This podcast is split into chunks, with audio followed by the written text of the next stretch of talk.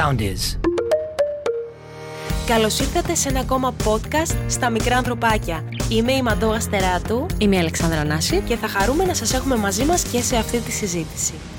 Γεια σας, γεια σας, γεια σας. Καλώς ήρθατε, καλώς ήρθατε στα μικρά ανθρωπάκια. Ε, σήμερα εδώ με τη φίλη μου την Αλεξάνδρα Νάση θα συζητήσουμε για ένα θέμα για λίγο...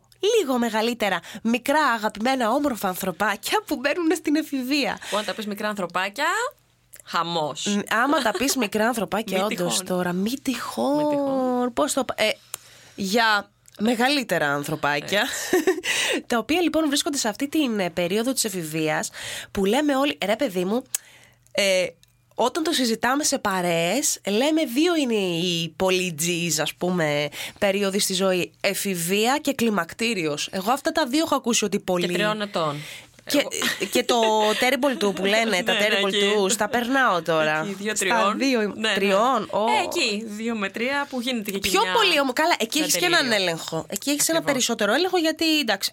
Έχεις και μία εξουσία παραπάνω, τα έχουμε συζητήσει σε άλλα επεισόδια κτλ. Ναι. Στην εφηβεία όμως, μιας και που θα μιλήσουμε για εφηβεία, αγριεύει ένα ολόκληρο κεφάλαιο η εφηβεία. Ναι. Δηλαδή, ε, εγώ να σου πω την αλήθεια σαν παιδί, πραγματικά δηλαδή, αν... τα παιδιά μου περάσουν τέτοια εφηβεία όπως πέρασα και εγώ, Παναγία μου, το σταυρό μου θα κάνω. Πολύ στο σπίτι, πάρα πολύ χαλαρά. Δεν πέρασα δηλαδή, ας πούμε, εφηβεία η οποία ήταν ε, δύσκολη. Με αντιδράσεις, με ξεσπάσματα, με θυμό, με σασμι... τόσο, αυτό το σας μισώ.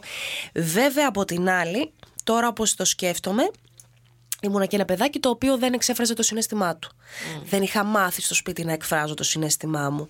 Ε, που αργότερα αυτό... οδηγεί στην ενήλικη σου ζωή σε διάφορα έτσι δυσλειτουργικά κομμάτια μοτίβα, και ναι. μοτίβα. Τέλος πάντων, ας μην πούμε όμως περισσότερα για το πώς ήμουν εγώ σαν έφηβη. Από πού να το πιάσουμε το θέμα αυτό, ρε εσύ, Αλεξάνδρα? Ε, για μένα πολύ σωστά το έπιασες από το προσωπικό σου βίωμα και είναι πολύ σημαντικό όλοι να ξεκινήσουμε από το προσωπικό βίωμα για να το πιάσουμε, γιατί έχουμε μία σχετικά πρόσφατη. Σχετικά, γελάμε. Ανα... γελάμε. Ε, είναι πολύ πιο εύκολο να έχεις μνήμες από την εφηβεία σου, για να το θέσω έτσι, ναι, ναι, ναι. Ε, σε σχέση με το να έχεις μνήμες από την παιδική σου ηλικία. Βέβαια, πολύ σωστά τα λες. Ε, πολύ βέβαια, σωστά. Δεν σημαίνει ότι επειδή εμείς βιώσαμε έτσι την εφηβεία, θα τη βιώσει και το δικό μας το Εσύ παιδί. Εσύ πώς τη βιώσες την εφηβεία, μιας και που. Εγώ παρόλο που ήμουν ένα παιδί γονεοποιημένο, δηλαδή ήμουν το παιδί ενήλικα, εξαιτίας δομής οικογένειας που ο πατέρας μου ταξίδευε και η μητέρα μου είχε τρία παιδάκια μόνη της. Και δύο μικρότερα. Και πολύ κοντινή ηλικία, ήμουν πλήρως γονεοποιημένη. Αλλά στην εφηβεία Τι? το βίωσα πολύ άγρια, πιστεύω. Δηλαδή ναι. δύσκολη, ήμουνα δύσκολη. ε, Δεν ένιωθα κάποιο μίσος και αυτά, αλλά γενικά γλωσσού, αντιμιλούσα στη μάνα μου πάρα πολύ. ε, Κλεινόμουν στον εαυτό μου. Ξέρεις, έδειχνα αυτή την υποτίμηση προς mm, την ηρωνία, ε. Η ηρωνία, ναι, πιστεύω ότι ήμουνα και ηρωνική. Ε, κάποια στιγμή σκέψω, ας πούμε, ότι πήγα και εγώ, που με ναι, ξέρεις, ναι, ναι. ότι σχετικά είμαι και ένα άτομο, ρε παιδί μου, πολύ ήρεμος. Ναι, ναι. Είχα πάει, είχα ξηρίσει το κεφάλι, το μισό. Ορίστε, ο, ορίστε. Και ήμουνα με το απουσιολόγιο. Στο... Ορίστε. Απουσιολόγιο στο χέρι. Ξηρίσει μαγει... το κεφάλι σου εδώ κάτω. Ναι, το κάτω μέρος, το κάτω. Καλά, ήταν και τη μόδα τότε αυτές οι Πανάγια. Ήταν τη μόδα, αλλά κατάλαβες. Εγώ δεν, δεν θα έλεγε κανένας, δεν θα στοιχημάτιζε ότι θα έκανα τέτοια πράγματα, ας πούμε. Τέτοια πράγματα. Τέτοια πράγματα που δεν είναι του Θεού. Ευτυχώς η μανούλα μου το χειρίστηκε πάρα πολύ καλά. Πώς με... το χειρίστηκε αυτό? Με πολύ ψυχραιμία, ηρεμία, γαλήνη, αγάπη και αποδοχή. Και γι' αυτό της το χρώσταγα στην κλιμακτήριό της, όταν mm. άνοιγε τα παράθυρα στο χειμώνα και έσκαγε. Ε, κα, κατάλαβα ότι ήταν η δική μου σειρά να σεβαστώ ναι, το, ναι, τις ορμόνες ναι. της, όπως είχε σεβαστεί και εκείνη τις δικές μου ορμόνες. Mm. Ε, και εγώ στα μαλλιά μου είχα ξεσπάσει πάντως, να ξέρεις. Τα είχα κουρέψει καρφάκια εγώ, ξυρισμένα και καρφάκια. Χειρότερο, δεν ξέρω ποιο είναι χειρότερο. Το δικό σου haircut, το δικό μου. Τέλος πάντων. Ε, Τώρα γελάμε. Ε, ανέφερες πριν ότι. Δεν θυμάμαι αν το είπαμε off the record ή αν το είπαμε κατά τη διάρκεια, ότι συνήθως τα παιδιά που έχουν περάσει έτσι πολύ πολύ πολύ δύσκολες ε, εφηβείες, πολύ δύσκολη περίοδος αυτή μάλλον, γιατί δύσκολες εφηβείες δεν υπάρχουν, μία είναι, ε, ότι προκύπτει ας πούμε αυτό από τον τρόπο που έχουμε μεγαλώσει στα παιδικά μας χρόνια, που μας έχουν εκπαιδεύσει ή όχι. Εννοείς ότι το πώς είμαστε σαν παιδιά μετά σαν σε πειράζει το πώς είμαστε σαν εφηβοί. Ναι, ναι, ναι. Α, τώρα θυμηθήκα. Κάπου το είχα ακούσει, ξέρεις τι μου είχε πει μια ψυχολόγος. Πες μου. Μου είχε πει που είχαμε πάει σε, ένα, σε μια έτσι ε, ημέρα γονέων, ας πούμε, ημερίδα γονέων. Και μας έλεγαν ότι τα παιδιά μας από βρέφη μέχρι και τώρα, τώρα λέει χτίζεται... Ο γιος μου τώρα είναι δύο χρονών, ε, χτίζεται για το μέλλον, για να μην έχετε κλειστές πόρτες στην εφηβεία. Ναι, το έχουμε συζητήσει. Και μου κάνει πολύ μεγάλη εντύπωση αυτό. Είχαμε πει ότι δεν μπορείς να περιμένεις, δεν είναι καλή πολιτική να περιμένεις να χτίσεις μια σχέση επικοινωνίας με το παιδί σου στην εφηβεία. Είναι mm. καλό να την έχεις χτίσει από την πρώτη μέρα. Mm. Η επικοινωνία είναι μια δεξιότητα για τις οικογένειες και για τις ανθρώπινες σχέσεις. Ε, κάποιοι Την, απο... την έχουν αυτόματα και τους βγαίνει, αλλά πολλοί άνθρωποι την εκπαιδεύουν και την προσπαθούν για να την πετύχουν. Βλέπεις και τα ζευγάρια Φέρα. δηλαδή που πηγαίνουν για συμβουλευτική και προσπαθούν να σώσουν τις σχέσεις τους, να ε, βελτιώσουν την επικοινωνία, την δεξιότητα επικοινωνίας. Αν λοιπόν εσύ σε όλη την παιδική ηλικία έχεις το παιδί σου σε έναν αυτόματο πιλότο ε, μόνο του και εσύ ήσουν προσανατολισμένος στα δικά σου, στη δουλειά σου, σε οτιδήποτε και σε κάθε γιατί του παιδιού σου εσύ ήσουν γιατί έτσι απαντούσες, ε, είναι πολύ δύσκολο όταν το παιδί σου θα το βρεις να καπνίζεις στην εφηβεία, να προσπαθήσεις και να το πείσεις ότι ας πούμε αυτό δεν είναι καλό για την υγεία του. Να το πεις γιατί και να σου πει γιατί ναι. έτσι. Θα σου πει το γιατί σειρά έτσι. Ναι. Θα σου... Είναι πολύ πιθανό. Είναι δύσκολο ε, ξαφνικά να εμφανίζεται ένας άνθρωπος από το πουθενά ουσιαστικά, γιατί αυτό βλέπει τελικά ο έφηβος εκείνη την ώρα. Ότι εσύ ποιος είσαι και βρέθηκες εδώ ξαφνικά μπροστά μου να μου πεις τι θα κάνω. Κάπως έτσι το βιώνουν ναι, ε, οι έφηβοι. Άρα τη σχέση αυτή την χτίζουμε από την πρώτη μέρα και είναι μια σχέση που γενικά τις σχέσεις μας τις δουλεύουμε. Αλλάζουν μορφή και τις επαναπροσδιορίζουμε διαβίου. Όχι τη σχέση μας με το παιδί μας, τη σχέση μας με τον σύντροφό μας, έτσι. με τον συνάδελφό μας, με τον γείτονά μας. Θα περάσει τις καλές στιγμές, θα περάσει τις κακές στιγμές.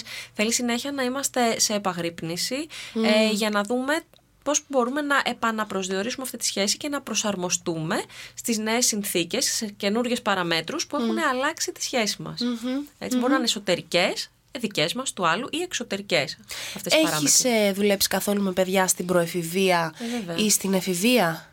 Πολύ δύσκολο, ναι. Ναι. Ε, βέβαια, γιατί πολύ όπως είπες δύσκολο. και πριν, ε, όλοι χρησιμοποιούμε, δεν πάνε να είμαστε parenting experts και specialists και δεν ξέρω εγώ τι εξειδικευμένοι θεραπευτές και ψυχολόγοι και όλα, την εξουσία μας, το ξέρουμε ότι την έχουμε και ξέρουμε πόσο πιο εύκολα την επιβάλλουμε σε ένα μικρό παιδάκι. Στον έφηβο δεν μπορείς να πεις πολλά πολλά. Πώς το διαχειρίζεσαι, κύριε Σι Αλεξάνδρα? Από το δικό σου μετερίζει, από το δική σου σκοπιά πες μου, ας πούμε, το, ένα παράδειγμα, δεν ξέρω ό,τι θες να πεις και να πάμε και μετά και στους γονείς.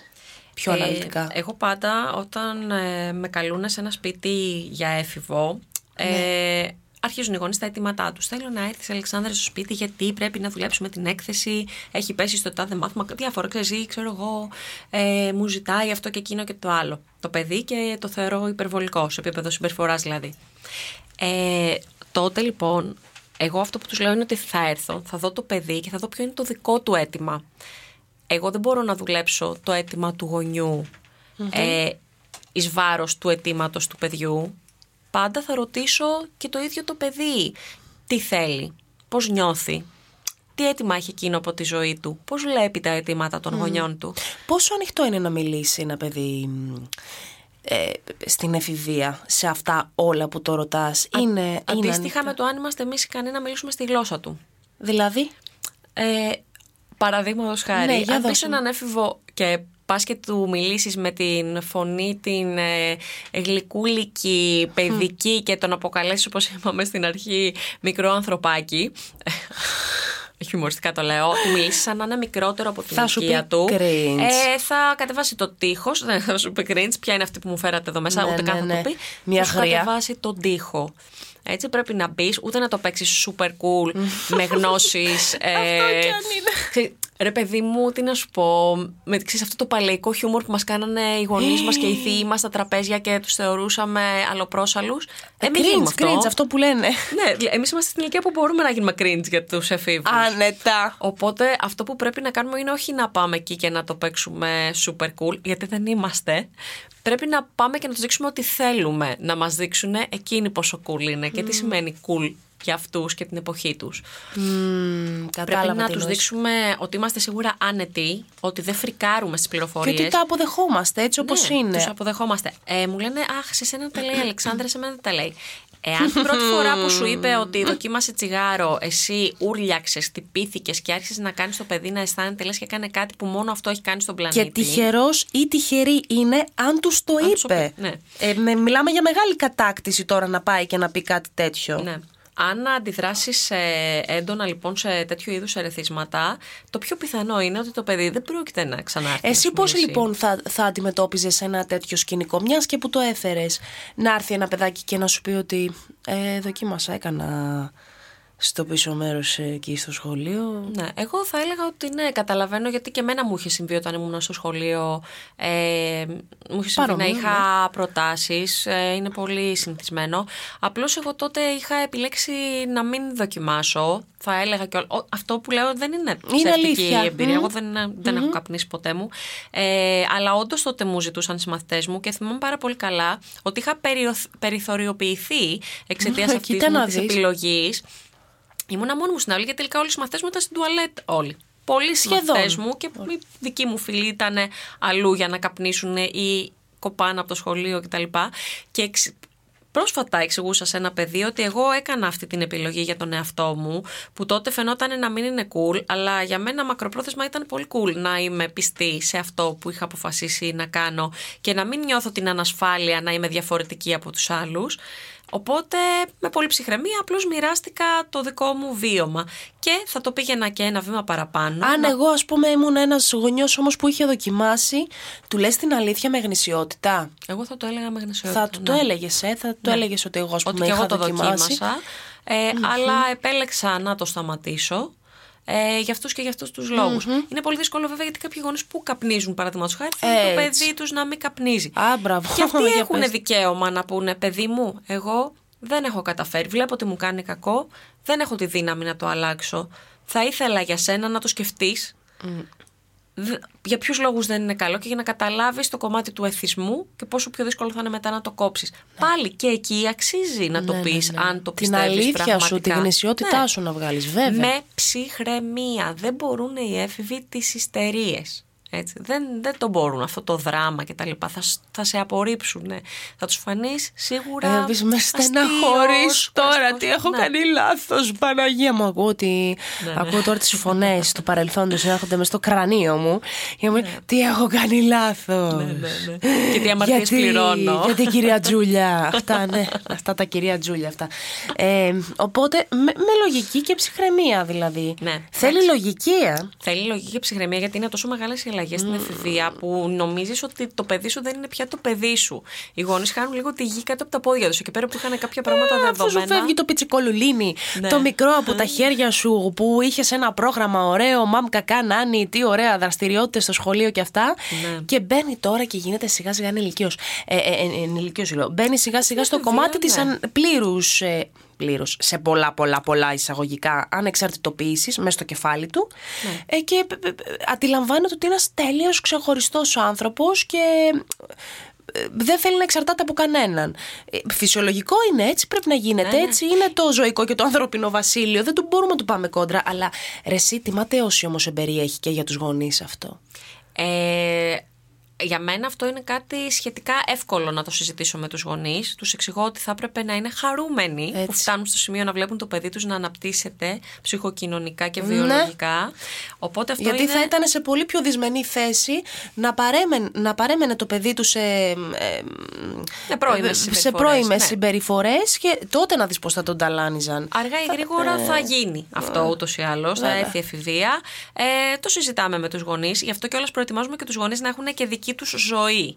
Γιατί πολλές φορές, αυτό είναι μια μικρή παρενθεσούλα που θα κάνω, ναι, ναι, ναι. οι γονείς που δεν έχουν καλή σχέση με τον σύντροφο, που δεν έχουν χόμπι, που δεν έχουν ασχοληθεί με τον εαυτό τους και ζουν μέσα από τα παιδιά μέσα τους, όχι το... μόνο για τα Μάλιστα. παιδιά τους.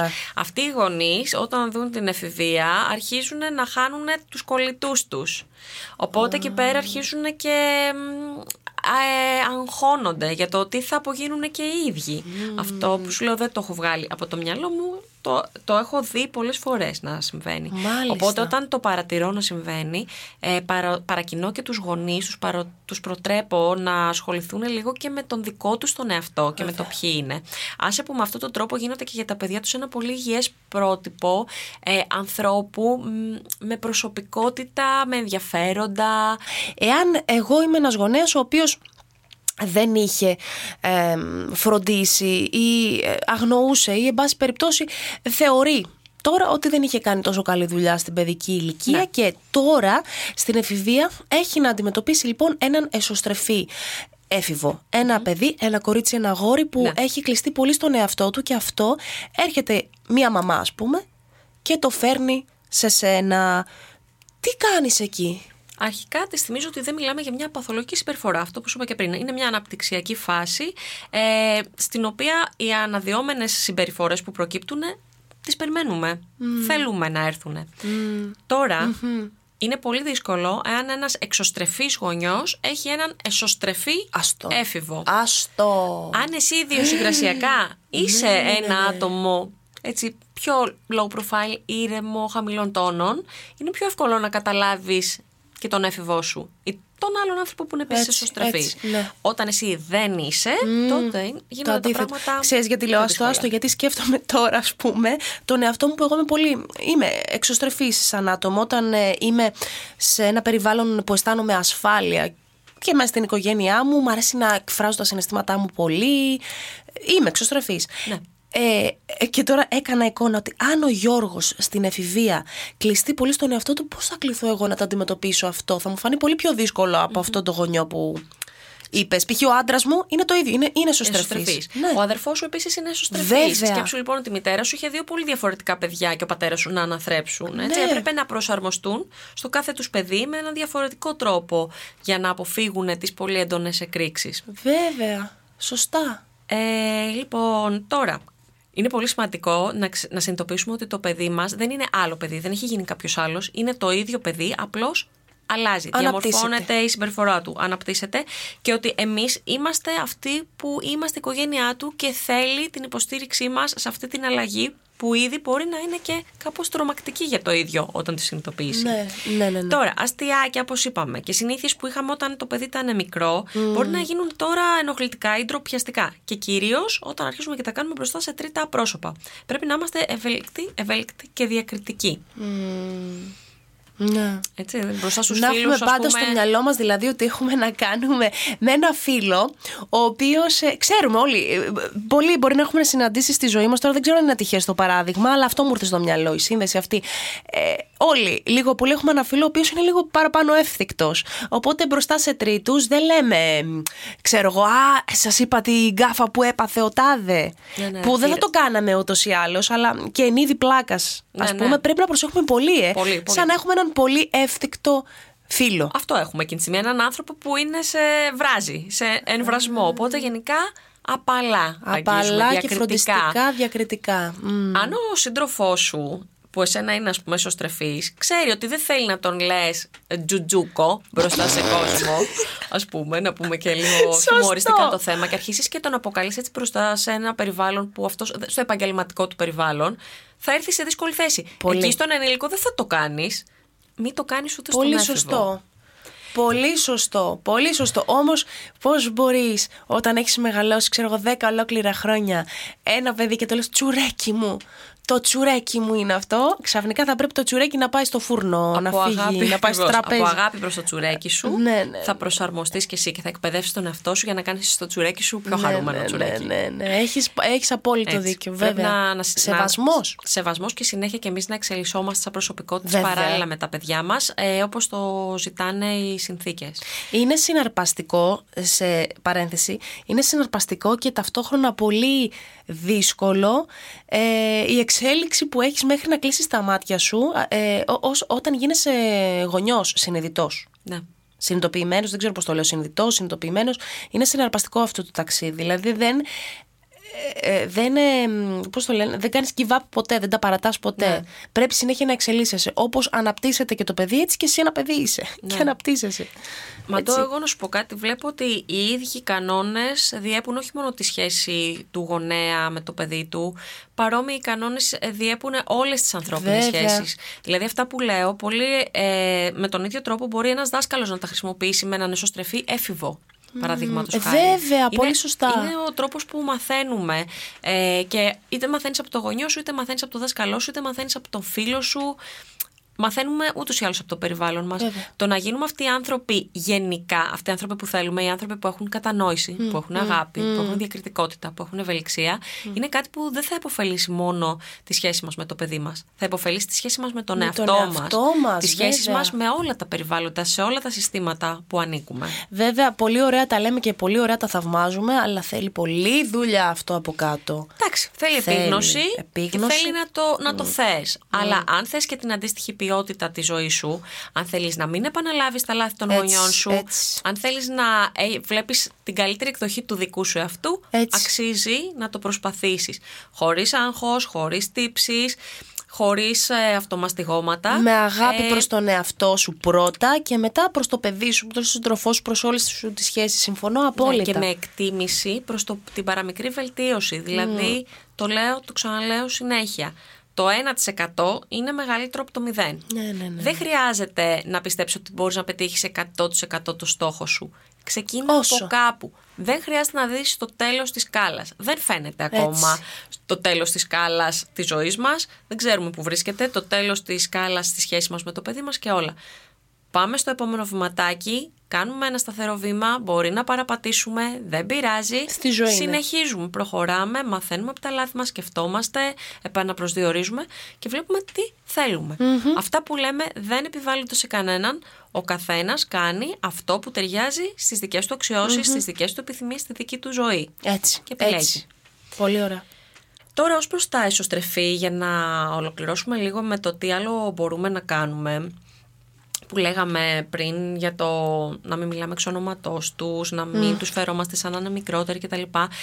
Κάποια άλλα πράγματα που μπορούμε έτσι να πούμε είναι το να μην τους πιέζουμε να κάνουν παρέα με άτομα που διαλέγουμε εμείς οι ίδιοι, γιατί θεωρούμε ότι είναι καλή συναναστροφή. Αυτό το κάνουμε μέχρι και για το γάμο, έτσι, οι γονείς. Η αθώπακλα που λέμε. Εννοείται. Εννοείται.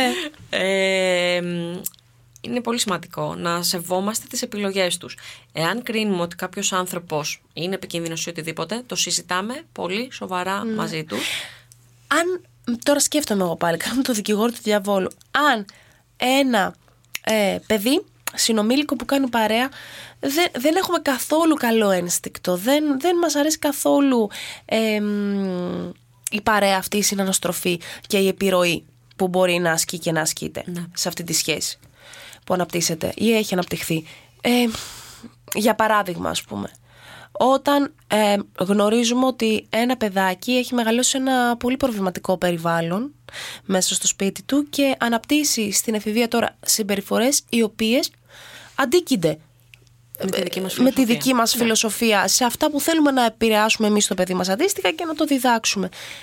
Εκεί είναι πολύ δύσκολο. Δηλαδή, πώς να αποδεχτώ εγώ την επιλογή του παιδιού μου τόσο εύκολα. Και όταν βλέπω ξεκάθαρα, ρε παιδί μου, ότι αυτό το παιδί, ας πούμε, ε, ε, για να αντιδράσει, ας πούμε το παράδειγμα ότι αρχίζει και καπνίζει. Και δεν είναι και στο δικό μου παιδί. Ωραία. Το έχω αντιληφθεί, το έχω μυριστεί, το έχω, το έχω δει, ρε παιδί μου. Έχω απτά, απτές αποδείξεις. Τι κάνω εκεί, ρε σε Αλεξάνδρα? Ε...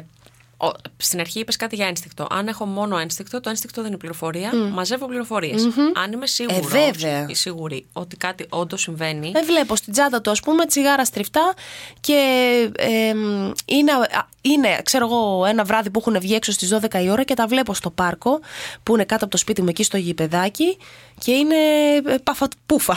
Ναι. Εκεί σου έρχεται ένα μήνυμα εγκεφαλικό, στραβώνει λίγο εκατογνάθος, το διαχειρίζεσαι. Mm. Αλλά πώς το διαχειρίζεσαι μετά? Θα σου πω. Πολλές φορές έρχονται οι γονείς και μου λένε και οι κακές παρέες το έμαθαν να κάνουν αυτό. Και λέω, τσεκάρετε λιγάκι μήπως το δικό σας παιδί είναι κακή παρέα και πήρε την πρωτοβουλία. Γιατί πολλές φορές όταν συζητάω με τα παιδιά, ακόμα και σε περιπτώσεις bullying το έχω δει αυτό, που το παιδί ήταν θυματοποιημένο και τελικά το ίδιο με πολύ μεγάλη άνεση έχει παραδεχτεί πόσα ότι έχει κάνει και, και το ίδιο. Ναι, βέβαια. Έτσι λοιπόν, πριν βγούμε να δικάσουμε όλο το mm. περιβάλλον για το δικό μας το αγγελούδι που μας το κατέστρεψαν οι κακές παρέες και το ρίξανε στο βούρκο της ακολασίας, ας βεβαιωθούμε ότι και το δικό μας το παιδί είναι ok. Πώς θα βεβαιωθώ εκεί? Εκεί πρέπει να έχεις την καλή σχέση για να είναι άνετο το παιδί σου να σου τα πει. Αν δεν έχεις την καλή σχέση, φτιάξ' την. Κοίτα, αν περιμένεις να σου πω ότι κάτι θα γίνει αυτόματα και εύκολα, sorry, δεν υπάρχει αυτή η δυνατότητα. Λυπάμαι. Είναι και μερικοί γονείς που όντως είναι άνετα τα πράγματα ή που τα βλέπουν με έναν τρόπο που τους φαίνεται άνετος. Ναι. Ε, θέλει χτίσιμο η σχέση. Χτίσιμο ναι. η εμπιστοσύνη, χτίσιμο η επικοινωνία. Και του μιλάς επί τούτου, ε. Του λες, εγώ έλα πάντα να σου μιλάω πω ανοιχτά. Εδώ, Αλεξάνδρα μου, σε είδα προχτές εκεί.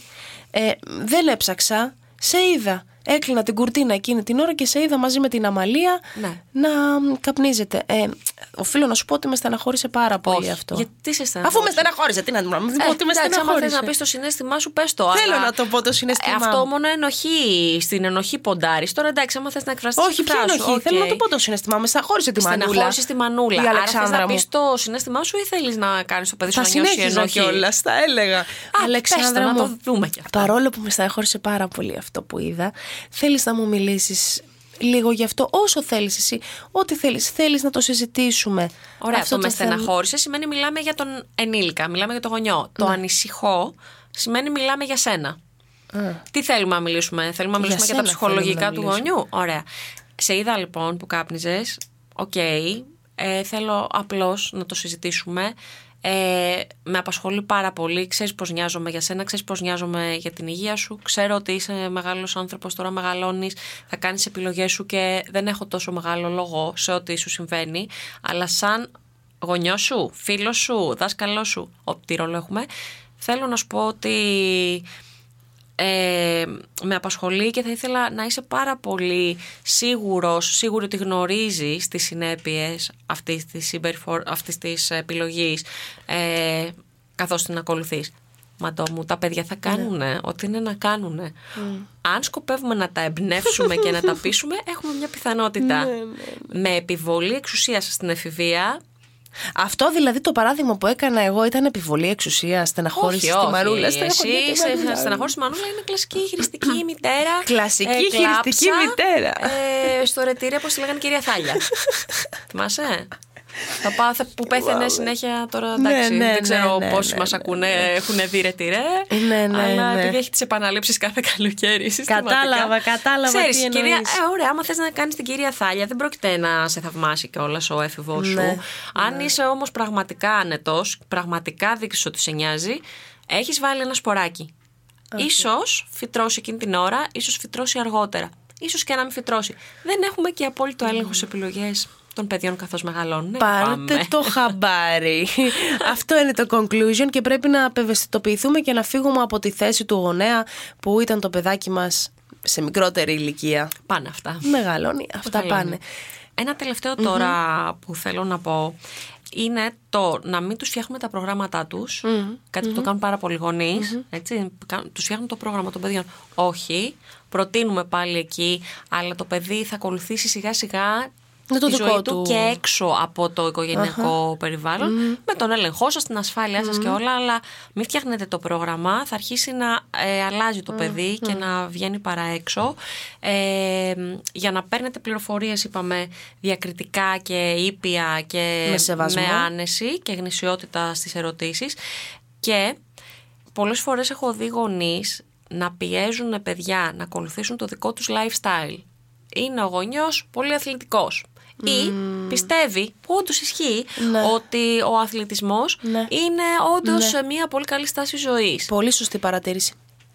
Ε, στην εφηβεία το να είσαι πρότυπο, το να, το να κάνεις ακόμα και γυμναστική και να γυρίσεις να πεις στο παιδί αν θέλει να κάνει και αυτό γυμναστική, ε, μπορεί να του, το έχω δει δηλαδή αυτό να συμβαίνει, να, του, να γίνεται έκρηξη. Αυτανάφλεξη. Ότι θες να γίνω ίδιος με σένα. Mm. Θες να γίνω ίδια με σένα.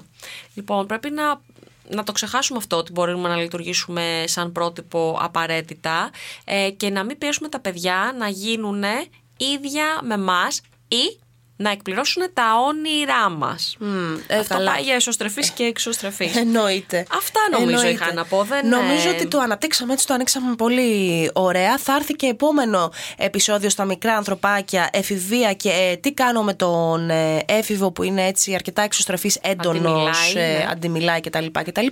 Ωστόσο, εσείς μπορείτε να μας ακούτε στο soundis τελεία τζι άρ και στο soundis application. Ε, θα έρθουν και ακόμα περισσότερα επεισόδια στα μικρά ανθρωπάκια. Μείνετε συντονισμένοι. Από τη Μαντώ Γαστεράτου και από την Αλεξάνδρα Νάση. Άντε μπάι, πολλά φιλιά!